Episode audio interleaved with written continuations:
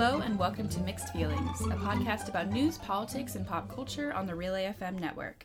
I'm Quinn Rose, and I'm here as always with my co-host Jillian Parker. Hi everyone. Hey, Jillian, how are you doing? Good. How are you, Quinn? Uh, pretty good. I'm not sure how awake I am, but I'm working on it.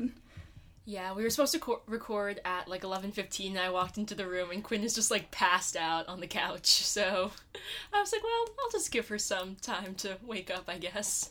In my defense, I was reading about the news and then my brain decided it didn't want to do that anymore. Yeah, you were reading with your eyes closed, so. okay. How's your semester been going? It's been going well. Um, I love Danish, so I'm very excited. Um, I had to retake the GRE, and I'm also taking the GMAT, but like it's fine. Um, so yeah, how about you, Quinn? My semester's been fine. I just got assigned my first paper yesterday, which is annoying because when you take all paper classes, for the first couple weeks, you just kind of have to read some stuff and show up to class, and there's not a lot of work. And then I start assigning you papers, and it's like, oh, I have no time for anything anymore. So uh, we've hit that point. When's it due? Sunday, How long is it? five pages. Okay. Okay. I mean, it's fine. It's just this is the beginning of all of the papers. It's the beginning of the end. Yeah, basically. Speaking of the beginning of the end. Oh, look at that flawless transition. Oh god. I feel better than I did last week, but I don't know if that's just because I've adjusted.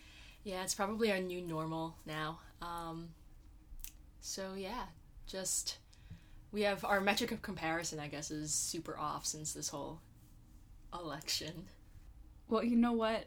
I was given a warning, I was given an explanation, but I persisted. Oh my god. Put it on my tombstone! okay, so for anyone who missed this glorious piece of news, well, it was a not good thing that happened, but then it gave us this really badass saying. So, silver linings. Um, we're still doing confirmation hearings for Trump's cabinet nominees, and Elizabeth Warren was speaking out against Jeff Sessions as a nominee for Attorney General. And she was silenced while reading a letter written by Coretta Scott King, who is um, Martin Luther King Jr.'s widow, um, a letter that she wrote many years ago about Jeff Sessions, encouraging him to be denied from another position. So, of course, because all we are doing is repeating the past now, we are faced with a situation where Jeff Sessions is up for Attorney General, and a letter written in the 80s about civil rights is incredibly relevant to this. So that's where we are, we're at. But while Elizabeth Warren was reading this letter, she was actually silenced by Mitch McConnell, who enacted this really obscure Senate rule that says like you can't say anything too bad about another senator, since Jeff Sessions is a senator, um, and refused to let her speak. And now, for the rest of the confirmation hearing, she's not allowed to speak against Jeff Sessions. Yeah, that's like Yeah, that's a lot. Um I was just I I just never heard Okay. Granted, I don't have a lot of legal knowledge, but still like that law to me just sounds so so random. Like, oh, you can't be too mean about blah blah blah. It's politics. Everyone's mean about everyone. Yeah, I feel like this is not a Senate rule that is enacted super often. Although people in Congress, I think, in modern times are generally relatively cordial to each other. We're not in the days where people got into fistfights on the Senate floor. Those are pretty great. Um, no, violence is not the answer. But anyway, You're right, it's the only answer. No, I'm Oh totally kidding. Do not say that. Okay. Um, yes. So, But what what McConnell said about her, the full quote is Senator Warren was giving a lengthy speech. She had appeared to violate the rules. She was warned, she was given an explanation. Nevertheless, she persisted. And this was supposed to be like she broke the rules and then she was warned, but she kept going, so now we've not allowed her to speak. But that's such an incredible sentence. She was warned, she was given an explanation. Nevertheless, she persisted because as we know uh, no one has ever achieved anything by following the rules of society basically especially if you are a woman, if you're a person of color, if you're LGBTQ. Like the phrase "nevertheless she persisted" is such an incredible rallying cry, especially since today, of course, uh, the internet being the internet has taken it and applied it to so many women in history, especially. Um, women of color who fought for their rights during the civil rights movements and other periods. I even saw one where they put it on a picture of Princess Leia, and I was like, I'm down for this. I'm down for anything with Princess Leia. True, true. And you know what? If what people can say about me later in life is that I persisted, I'm down for that. That's a great message about someone's life. Mm-hmm. Yeah, especially since we have so many positive expressions about like perseverance and persistence, and it's just like him using that as sort of tr- attempting to use it in a derogatory way just completely backfired on him, which is amusing. I just saw someone who had made a sign that said "member of the Persisterhood," and I was like, "Yes." I'm a fan. That's cool. I like that. This whole phenomenon is something that's been noted upon um, in this election and afterwards. Is things that are thrown at one side or the other becoming rallying cries, Mhm. and this has always happened to a certain extent, but it seems like it's happening a lot with the whole basket of deplorables thing, and then nasty women. Um, and even when uh, Trump called BuzzFeed a failing piece of garbage, and like they owned that, and then now everyone's owning the um, nevertheless she persisted comment, which was supposed to be a way to shut the conversation down, and instead like just completely erupted it everywhere. Mm-hmm. Also, just it was such a bad move because first of all, 4.5 million people watched Elizabeth Warren live stream her reading the letter out loud outside of the Senate chambers where she wasn't allowed to read it, and even more went online and read what the letter was itself. So now so, literally millions of people have read this letter who would have never um, done so if she hadn't been silenced in the Senate chamber. Yeah, I feel like this situation though is just a reminder or sort of a representation of everything that's happened this year as far as oh, we have a plan, so we're gonna enact on it so we can get rid of this and then it just the complete opposite of what the intent was happens. So this is just a continuation of that trend. I feel like at this point, a large enough part of the general American public is mad enough at the Republican Congress that like they can't do anything. And especially stuff like this that the reaction is I mean, Elizabeth Warren is a fairly beloved figure on the Democratic side. Um, so I think that something like this would have always garnered some at- amount of attention, but especially at this point when everyone is so sensitive and so angry, like trying to pull something like this is just not going to end well. Mm-hmm. Yeah, exactly. Um, so yeah, there's a hashtag going around called "Let Liz Speak," and it's just one of the many hashtags that are centered around Liz Warren and things like that. So I kind of like the hashtag. I can get behind it. I think it's catchy, um, and it sort of just perpetuates the idea that you know what what's that quote that's like well-behaved women rarely make history. I don't know who said that, but I want to say Eleanor Roosevelt, but it, it might also be one of those ones that's like attributed to Eleanor Roosevelt. or like she a never tribute to like it. Marilyn Monroe or like I don't Oh know. my god, I highly doubt it was Marilyn Monroe. I mean, so do I, but Wait, I'm gonna Google this while you're talking. Go on. yeah. So this idea that well-behaved women rarely make history, and then in order to sort of leave your mark on the world, you have to break the rules and think outside the box and kind of just say whatever you want, do whatever you want, even if it's against you know the status quo and what people um, expect of you. So I really do like the idea behind hashtag Let Liz Speak, and I like the idea of this movement. The um, what was it? The uh, sisterhood. What was it? The resist persisterhood. Persisterhood. Persisterhood. Um, but yeah, my mixed feelings about this though are like I don't like Liz Warren, so that's that's just my two cents. But I don't really have a lot of I don't really have a lot of stats to back that up. I just like don't like her vibe, but You don't you don't like her vibe? or anything she stands for. But like, Oh my god. she was a Republican though for five years, which is fun. But Interesting. mhm. There are a lot of people who used to be one party or the other, and I feel like there's a some.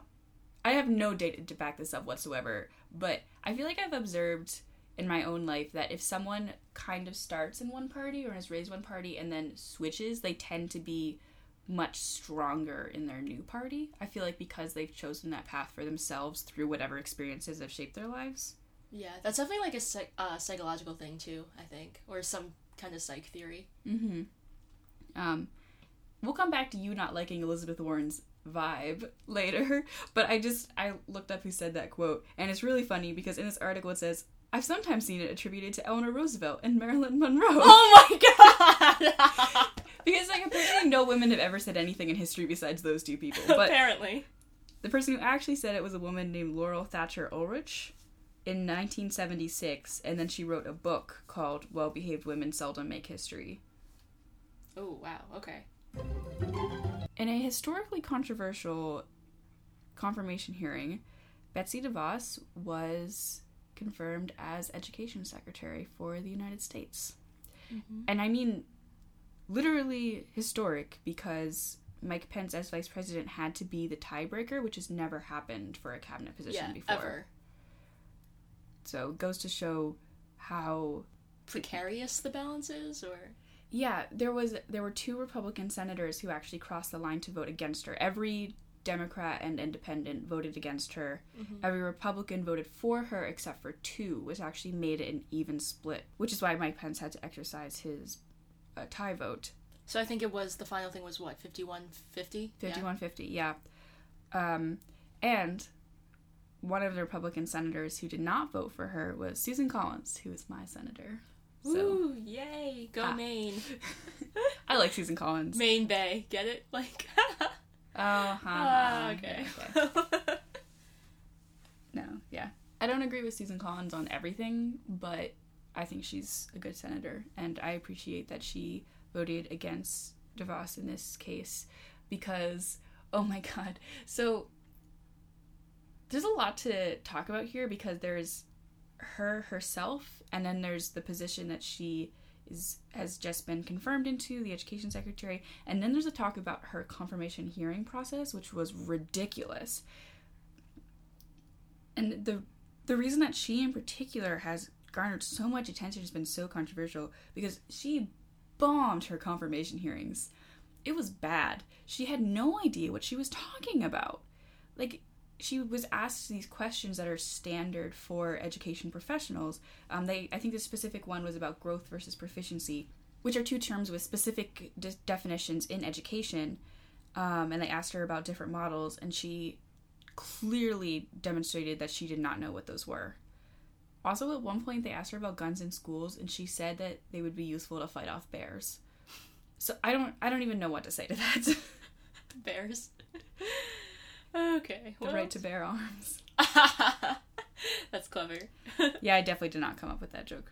Oh, okay. Yeah, she's been getting a lot of um meeting a lot of contention just because, you know, first of all, she's extremely well off, like millions of dollars. Well, she's one of the largest Republican donors out there. She's donated over two hundred million dollars to Republican candidates, which is hella suspicious. Is it though? Mm, I think it kind of is.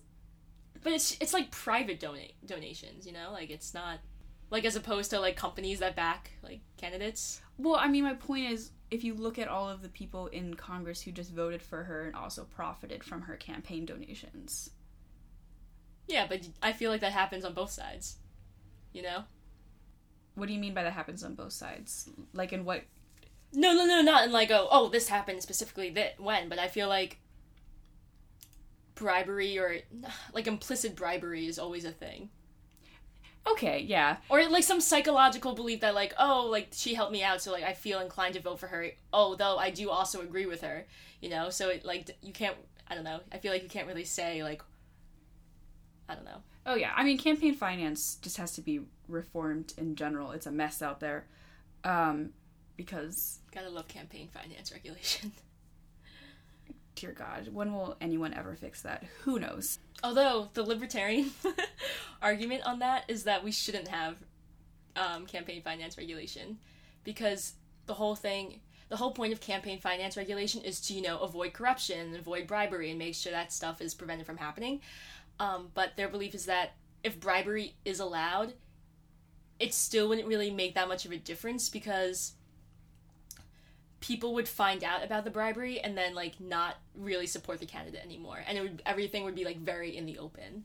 And so people would be disincentivized to bribe people. With the whole in, with the whole belief that like oh if this happens then somebody's going to find out about it. Because since it's like legal technically bribery then you'll like obviously know what's going on. I don't buy that at all. I don't buy that you would find out about it. wait what? I think you would definitely find out about it. If it's ha- open? Um, well, my like literally everything that happens like gets released to the news somehow like via yeah, WikiLeaks. but I mean that happens now, and it still doesn't stop these people from being in power. Like pe- people know that, like, oh, these people, like, Yeah, in exactly. This case, exact. In this case, for example, like people know that Betsy DeVos has given millions upon millions of dollars to Republican candidates, and she's still getting confirmed as education. yeah so i think the libertarian argument is that like okay it's happening now so with the laws so what happens so isn't the same thing going to happen without the laws so why even have these laws in the first place You know, murder happens now, so why have laws against killing people? okay that is completely different This is the argument you're making. that like it happens now, so why have laws against it? oh because when you bribe someone you're not like taking their life okay, well, backing off from that conversation for a moment. Yeah, so she's getting a lot of attention. A lot of people are really strongly opposed to her. Um, first of all, because she doesn't seem like she knows what she's doing. There are questions about um, ethics because she's such a huge donor. Um, and then there are her ascribed principles for public schools, and that she doesn't seem to really like them, um, which the general American public, most of whom either went through and or um, have children in public schools, not super thrilled with the idea that things will pull funding out of public schools. So she's a really big believer in school choice. Um, charter schools vouchers yeah yeah, so do various alternatives to just going to your local public school. Mhm. And this is this raises concern because she wants to pour um, more money, like significantly more money, like into vouchers and charter schools, Mhm. um, which n- not technically necessarily, but in almost certainly will take at least part of that money out of the public education. oh well system. yeah she like wants to privatize education period yeah. Which I mean, she doesn't really have the power to do. Like, no she can't just like push a button and then dismantle the whole thing. That, although with what Trump has been doing lately, who even knows? There are loopholes all over the place. Regardless, like we're we're pretty confident that the public school education system will still exist, Mhm. but um, potentially will be significantly harmed by whatever choices she makes over the next four years. So before we get into this, just a brief explanation as to what charter schools and vouchers mean. So, charter schools basically are free from the public school curriculum in that they don't have to adhere necessarily to like state regulations when it comes to setting what the kids should learn. So that makes their curriculum a lot more flexible and it leads to more a larger variety of programs. But it still gets some um, some support from the state or from the government. And then vouchers are essentially like coupons where say if you make less than um, a certain income and then you have this voucher that will get that will let you go to like a private school but like for free um, and so a lot of libertarians argue that vouchers should be used only up until the sixth grade um, so they so basi- so i don't know if i would agree with this personally but basically libertarians are like oh like we should only make public school education mandatory or like we should only have vouchers for schools essentially that need it or like for um for kids that would need it and wouldn't be able to get education otherwise up until like the sixth grade. So the libertarian perspective is a lot lot more hands off. Dear God, so yeah. This is my problem with betsy devos is that so basically during her hearings like she didn't seem to not she didn't seem to know a lot about like you know the different techniques that are used in public schools when it comes to you know how you teach kids and stuff like that. And so democrats were all like oh like she should know about public ed- education and like blah blah blah since you know she's running for this position. And then republicans were like oh well like it doesn't really matter because she doesn't even like like public education like blah blah blah. But then it's like you should still know like i don't know. I feel like if you want to take something over and completely change it you need you need to like get inside you need to like destroy it from the inside. So you need to like know and that sounds super sketchy, but you need to know everything. There's one of the Dalai Lamas said like in order to break the rules, you must learn them. Um, you need to know the rules before you break them effectively. This is also like a really old art. Yeah, saying, yeah. yeah, yeah. yeah. I, but uh, it was attributed apparently to like one of the Dalai Lamas. But We're anyways, quote- misquoting people all over the place today. Who even knows? actually, me and Quinn just said all of this. okay. um, but no, yeah, like if you want to, if you want to, if she wants to dismantle the public education system, like she should know about the public school education system so she can tear it down. But like that's just my opinion. Well, thank you for that perspective. um, but uh, oh, and one more really concerning thing that she said during the hearings is she was asked about the Individuals with Disability Education Act, um, which is civil rights legislation that requires states and school districts to help students with disabilities to give them special education services to make sure that they get as good education as any other student. Because for a really long time schools are basically only designed for able-bodied persons and did not do very well at all um, with special needs students. So now we are still not perfect but in a lot better place because it's federally required to do this. And when she was asked about it she said that the decision was better left to the states. And it was like no there we have this we have this law like you're not gonna we we still need this.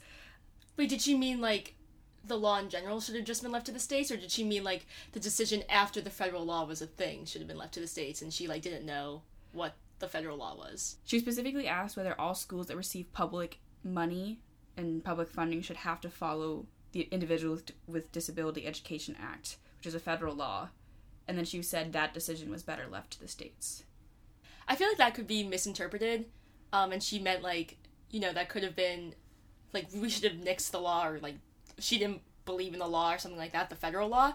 But yeah, definitely from the way it sounds, it sounds like she does not know what she's talking about. So that's comforting. But also if she doesn't believe in the wa- law that's like much worse or she's just like really into states' rights. I don't know. I feel like you can agree with a law, with a federal law, but not agree with the way it was enacted or the way that it became a federal law. You know? yeah well right now we don't know since she didn't give a very good answer to that question so Yeah. Well, yeah. That's that's not good. But I feel like the one silver lining of this is can you name any other education secretary? no. Me neither.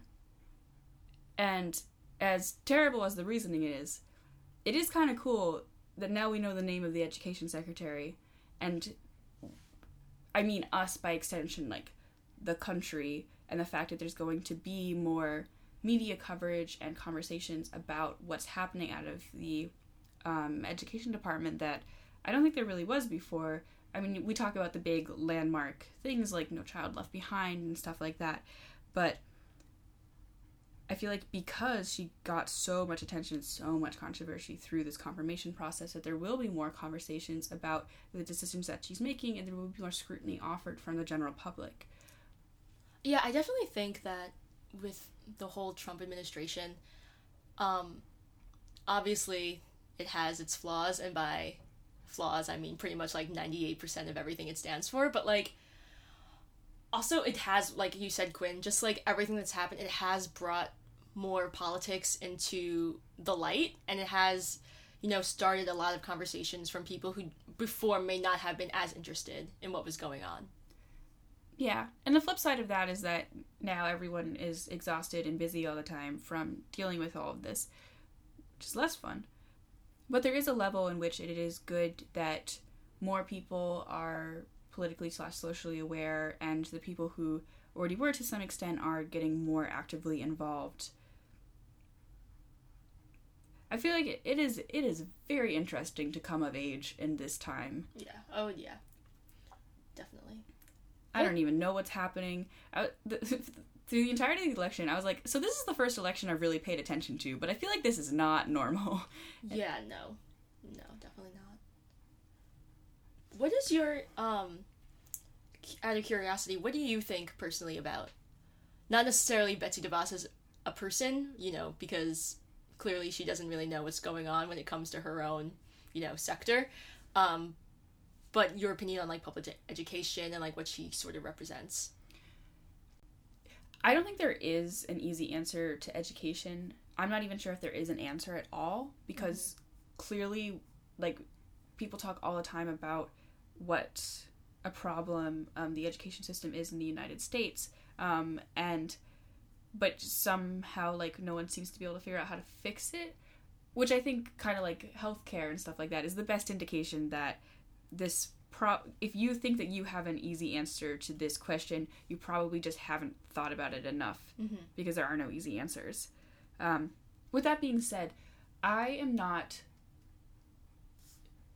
I don't have a hard stance um, against things like charter schools and voucher programs in the abstract. Mhm. I think that um, I think that in theory they're good ideas. Mhm. I think that in practice sometimes it works out really well, sometimes it does not at all. Um, but I also have really strong doubts that things like charter schools um, will ever be able to like sustain the whole country in that way and i Mhm. think that investing in public education should be the priority especially for the federal government Mhm. i think that states i think that individual states um, have better senses of where charter schools are and are not working and where they have the funding to um, invest in charter schools if they are good investments for their money and for the kids going to them or if they're not working out so well yeah there's Interesting. there's i think there's i think there's a lot of variation um, across those different areas into what actually works and what doesn't and i think that's hugely variable depending on the area and the students in the schools So yeah, no, I completely agree with that. So, but then I feel like that, then shouldn't schools be more of a state state by state state by state basis, and less fed- federally regulated? Um, I believe that there should be federal regulations on schools in terms of minimum standards and trying to keep everyone like trying to keep standards across the whole country. But I think when it comes to the particulars and how those decided standards are met and implemented should be down to individual schools, school districts, counties, states, like going from the ground up. Um, I think that the the person who best I think that the people who best understand what an individual child needs is the parents and the teachers at that school. Mhm. Um, if they are in a good school environment slash a good home, um, where of course like all of these are hugely variable, and if you don't have parents who are involved, if you don't Mhm. have teachers that are invested in their kids, there's huge problems there. You have to figure out how to solve that. I okay, so I do a winter program every year where I spend two weeks in New York teaching uh, middle schoolers in Manhattan and Queens, and then we talk with a lot of different education professionals in the area who are come from all sorts of different backgrounds and opinions. So the overwhelming thing that I've learned over the course of the past three years that I've done this program is that education is hopelessly complicated and hopelessly individualistic, and all we can try to do for implementing systems, especially like the largest, the larger that they are, is just keep trying things and then hope that it works for more kids than it did before. Mm-hmm. Yeah, I think I know like Betsy DeVos is a very controversial character right now, but I feel like that's what she's sort of positing, like the fact that it is up to like the individual and like on the whole, like federally regulated education is like a good idea and concept because like anyone would be crazy not to say oh like every child doesn't deserve to have the right to like a free education like things like that. So but like obviously like there are standards but I think it's just more of an argument that sometimes federal government can't isn't very efficient and like if you want to make these changes these small nuances that could maybe improve somebody's like education like on a state by state basis it would be better if it just like went through the state itself and not necessarily the country you know and i don't know Yeah, I, I guess I would put my feelings on this is I believe that things like, for example, Individuals with Disabilities Act like should be federally mandated. I believe anti-discrimination should be federally mandated, um, and I believe that there should be more funding, just more funding for education everywhere always. I'm gonna contest that Okay. just because we spend like $115,000 on average, like per child. Obviously, not 150,000. 150,000 $115,000 on every single child because like obviously some people don't have access to education period but like on average if we like calculated every how much we spend on education and distributed it evenly um, but we're still 14th in the world when it comes to education and it's just like we spend so much money but it doesn't seem not that's not doesn't seem to be working because there's definitely progress in some areas but i don't understand how investing even more money would necessarily make anything better Well, I don't think investing less money is going to make anything better either. well it would reduce our deficit so Okay, yeah, but like, what is that actually? That's not. democrats always yell at republicans for like oh well if you cut taxes then you're like increasing the deficit like blah blah blah. But then like if we say oh we cut down like we should cut down education and then we get attacked you know? I don't know. So I know that our military is important and it's very complicated, but when you look at how much is spent on the military versus how much is spent on education, it's ridiculous. as in the military is a lot more. Like, yeah, the like the absolutely huge spending on the military, um, which is a that that's a whole other conversation. Is is the United States involvement in other countries in through the military? But um, I agree that like we clearly have inefficient spending in the education system, in that we spend what one hundred and fifteen thousand Yeah. on average per student, and yet we are not not doing terrible like according to the rest of the world, but compared to again comparable first world countries, really not doing that well in terms of math and reading standards. and the fact that they spend less per child hmm yeah. God, why can't we do anything? Okay, but we literally have one job okay no we have a lot of jobs we just do them all inefficiently um but yeah um but i i don't agree that taking money out of the education system is going to improve anything in that regard i think it might that- not improve like because if we take money out of the i just feel like putting more money it's like oh well in theory it should get better but if you like look at economics papers and you look at graphs and stuff it's like it hasn't really made that much of a significant difference. Sorry i know what you mean but the phrase if you look at graphs. If you look at graphs and stuff. Um, no but if you like see the trends like there there has been so much more dedicated to public education but the results have been very negligible. So what do you think we should do? So I feel like what I want to do would never be supported because like try running a campaign and oh we should take money away from kids education and see how far that gets you because literally it would get you nowhere. well it'll get you secretary of education apparently Yeah, but she doesn't say that outright though. You know, like I would say that outright. Like I'd be like, "Oh, we should spend less on our kids." like yeah you you would not be good at campaigning yeah, yeah, no, not at all. but she like does it in like different ways, so which is apparently works for her. But um, no, yeah. So the idea of vouchers and the idea of charter schools, I don't. It's not that she necessarily wants to take away opportunities from kids who go through the public school education system. I think it's more that she wants to give people more options because she does recognize that some schools um, some schools might fit a student's needs better if like they have maybe like a learning disability or something like that and being able to cater it school by school is a lot more efficient and a lot more effective than like having it go through this larger system where which could be a lot more bureaucratic. So i think that's definitely like the platform she's running on. Not necessarily oh we should spend less money on kids which would like probably be my thing. But um well you didn't answer my question though. What do you think we should do? Go with charter schools and vouchers. Just like do you mean like go all in on charters?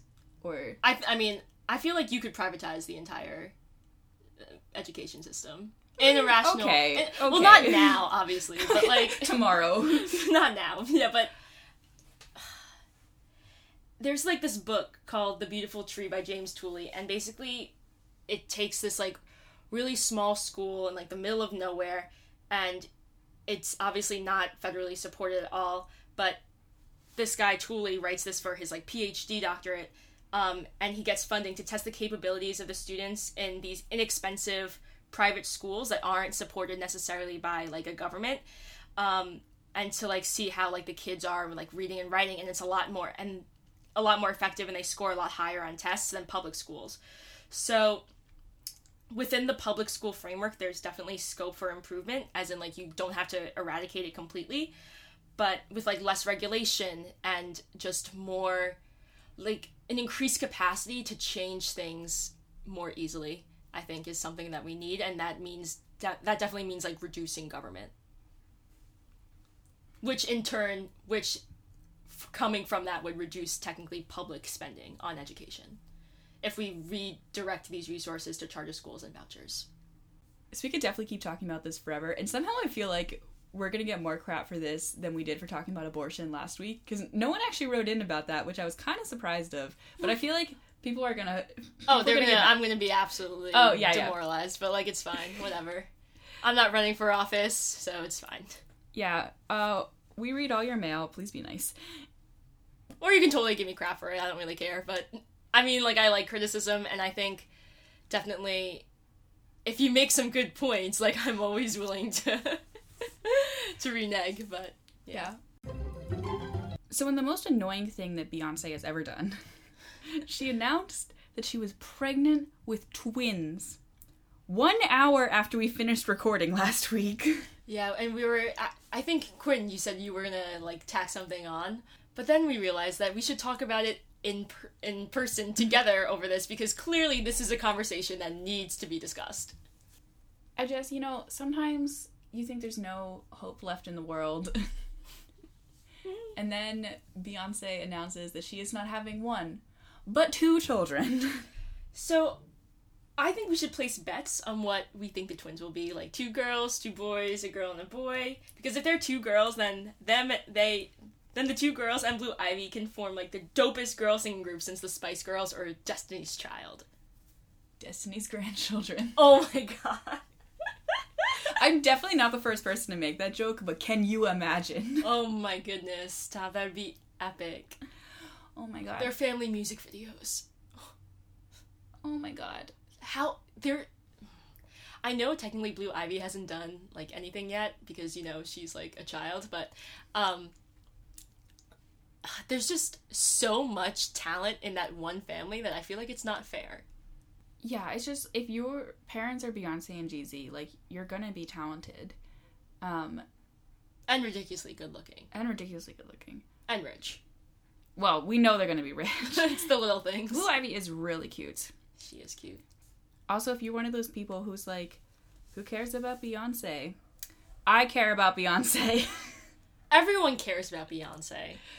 Okay, not everyone cares about Beyonce as in like, oh, blah blah blah, she's great, like why should I like care about her? Kind of you know, that kind of way, but she's always relevant. Like it's like you don't have to care about the Kardashians, but you can't deny their relevance. So you should be informed about, you know, their whereabouts and what's going on. So you sound like an educated American citizen. I like how you managed to bring up the Kardashians. Oh, I try. I feel like we haven't talked about them a lot lately, so I just felt Yeah. the need.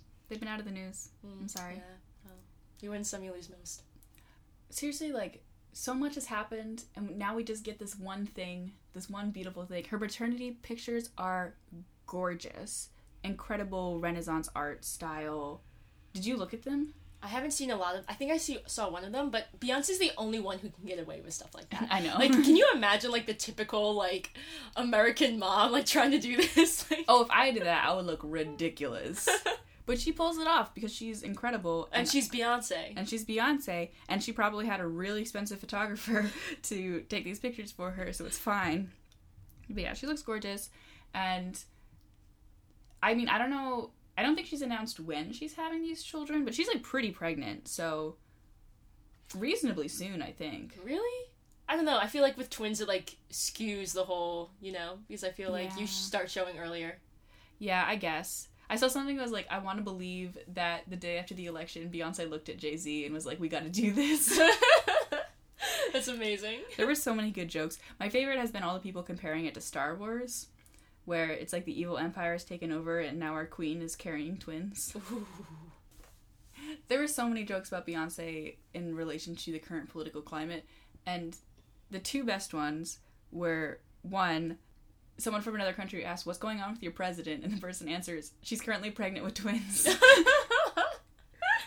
But the best one that but the best one that I've seen everywhere is Beyonce has more black people in her stomach than Trump does in his entire cabinet. Oh yikes! I feel like I'm so down. I feel like it would be great if they were all women because then they would take over the world. I just get that kind of vibe. Oh yeah, definitely. And I, I, like mean, I'm surprised Beyonce hasn't taken over the world yet, but I feel like she's like trying to be selfless and like save that for her kids. You know, like that's my theory. It's like it's like she's sitting like wherever she lives, and she's like, I could take over the world right now, but like I'm just gonna bide my time. it's like when the twins tur- the day that they turn 18 like they and blue ivy just like reveal themselves and they've actually been running the universe this entire time Yeah, and Beyonce is like the author of all these like really elaborate blueprints, and it's just like, ugh, amazing. beyonce has literally made fun of the people who say that she's part of the illuminati but i say that in the kindest way possible that she is definitely part of the illuminati I don't think there's anything wrong with the Illuminati. are okay. you okay are you in the illuminati because that was a really suspicious answer no, I mean I don't know. Um, but like, okay, if Beyonce's in the Illuminati, like, how's that bad? If uh, anything Beyonce is a part of can't be that bad. I feel like the fact that Trump is president is proof that Beyonce is not in the Illuminati, but I get your argument here. Okay, yeah, that's fair. Yikes. Also, sports happened. Oh yeah. So yeah, so the Patriots and the Falcons had their game that they call like the Super Bowl or whatever. The superb owl. the superb owl. Um, but some people were like, "Oh, I didn't know there was a football game during the Lady Gaga concert." Okay, the halftime show is pretty good. Was- Yeah. I I'm a fan of Lady Gaga. yeah, she's great. Um, she's so talented. Although after I watched this year's halftime show, I then went online and watched Beyonce at last year's halftime show. Oh, Beyonce is amazing. TBT to when she like used up all the power from from just like being her, and like the power went out. That wasn't last year. That was That was a couple While years back, ago. yeah. Yeah. But Whenever still- still relevant because it's still Beyonce. everything about Beyonce is always relevant. no, um yeah, sports happened. It- apparently it was very exciting. Almost the entirety of the Super Bowl, I was playing foosball. it was so fun. We got really into it. Um and then we were playing foosball in a room next to where a lot of people were playing no. We were playing football. We were play- you were playing foosball while people in the other room were watching football. Yes, thank you. Thank you for getting me there. And so we would hear things, and then we heard that they were going into overtime, when we were like, "Whoa!" And we were like, "Okay, fine, I will watch the sports." And so we went into the other room, and and, and I was like, "Is this overtime going to be a full fifteen minute situation? Because I'm just going to leave if that case." um, but then it it was over really quickly, and the Patriots won, which means Boston was real happy. Oh yeah, people were like crying like, from tears of joy. yeah, Um, no, but yeah, it was Patriots were down. Like I think the score once at one point was like twenty eight three or like something ridiculous. And like this is the first time um, a team has made like a comeback in a Super Bowl from more than two touchdowns. So this It- is awesome. It really was an incredible comeback. Um, apparently, the rest of the country hates the Patriots, except for New England. Yeah, because of Deflategate. Yeah, and other things. I was asking someone who knows about football about this, and apparently, like, they just get up to random things and then everyone hates them. Also, Tom Brady likes Donald Trump, so people don't really like him. Ooh, yikes. He, I also feel like maybe his judgment is a little skewed because did you have you ever read what he eats? No. because it's like nothing like he doesn't eat carbs or like sugar um he eats like and he's like also like semi-vegan. I, I don't even well you can't be semi-vegan but you know what i mean. He eats just like very healthy and i was like reading like what he eats on a regular basis and technically yes it's like a lot of calories because it's like you need to have enough fuel to like do what you do do what he does. But it was just like so bland and so sad and i was like oh this is probably affecting your brain. He also gets hit in the head for a living. oh well that too Uh, Apparently Gisele wants him to retire, but he was like, nah, chill. yeah, brain injuries in football are actually incredibly serious, but Yeah. that's a that's a whole thing. I don't know enough about football to have that conversation. Clearly. Yeah. um, I was talking to a friend of mine after the Super Bowl, um, and apparently the head coach of the Falcons is named Dan Quinn, which is funny because they two two of these guys had a bet where whoever one was rooting for the Patriots and one was rooting for the Falcons. Whoever lost had to run half naked around campus, as you do. Um, and um, so, like, my friend ended up winning, and then he got a text that was like, Quinn won that one for you because he made a bad call or whatever. And then he texted me and was like, thanks. I was like, cool. Works out for me. amazing, amazing. But yeah, woo, sports. Sports. Are you happy now? Do we we got I think we got the teams right this time and everything. Oh everything. yeah, we got the sport right and the teams. Oh my god, except when I try to say foosball. That's okay. It happens to the best of us. Thanks for listening to us today. You can find us on Twitter at Mixed Feelings FM, where you can tweet at us or send us a DM. You can also find us at relay.fm slash mixed feelings, where there's a contact form you can email us, or in the iTunes store, where it would be great if you left us a review. You can find me on Twitter at AspiringRobotFM. And you can find me on Twitter at underscore Jillian Parker. Thanks for talking with me today, Quinn. Thanks for talking with me, Jillian. Oh, always a pleasure. I'm Jillian Parker, I'm Quinn Rose. and these were our mixed feelings.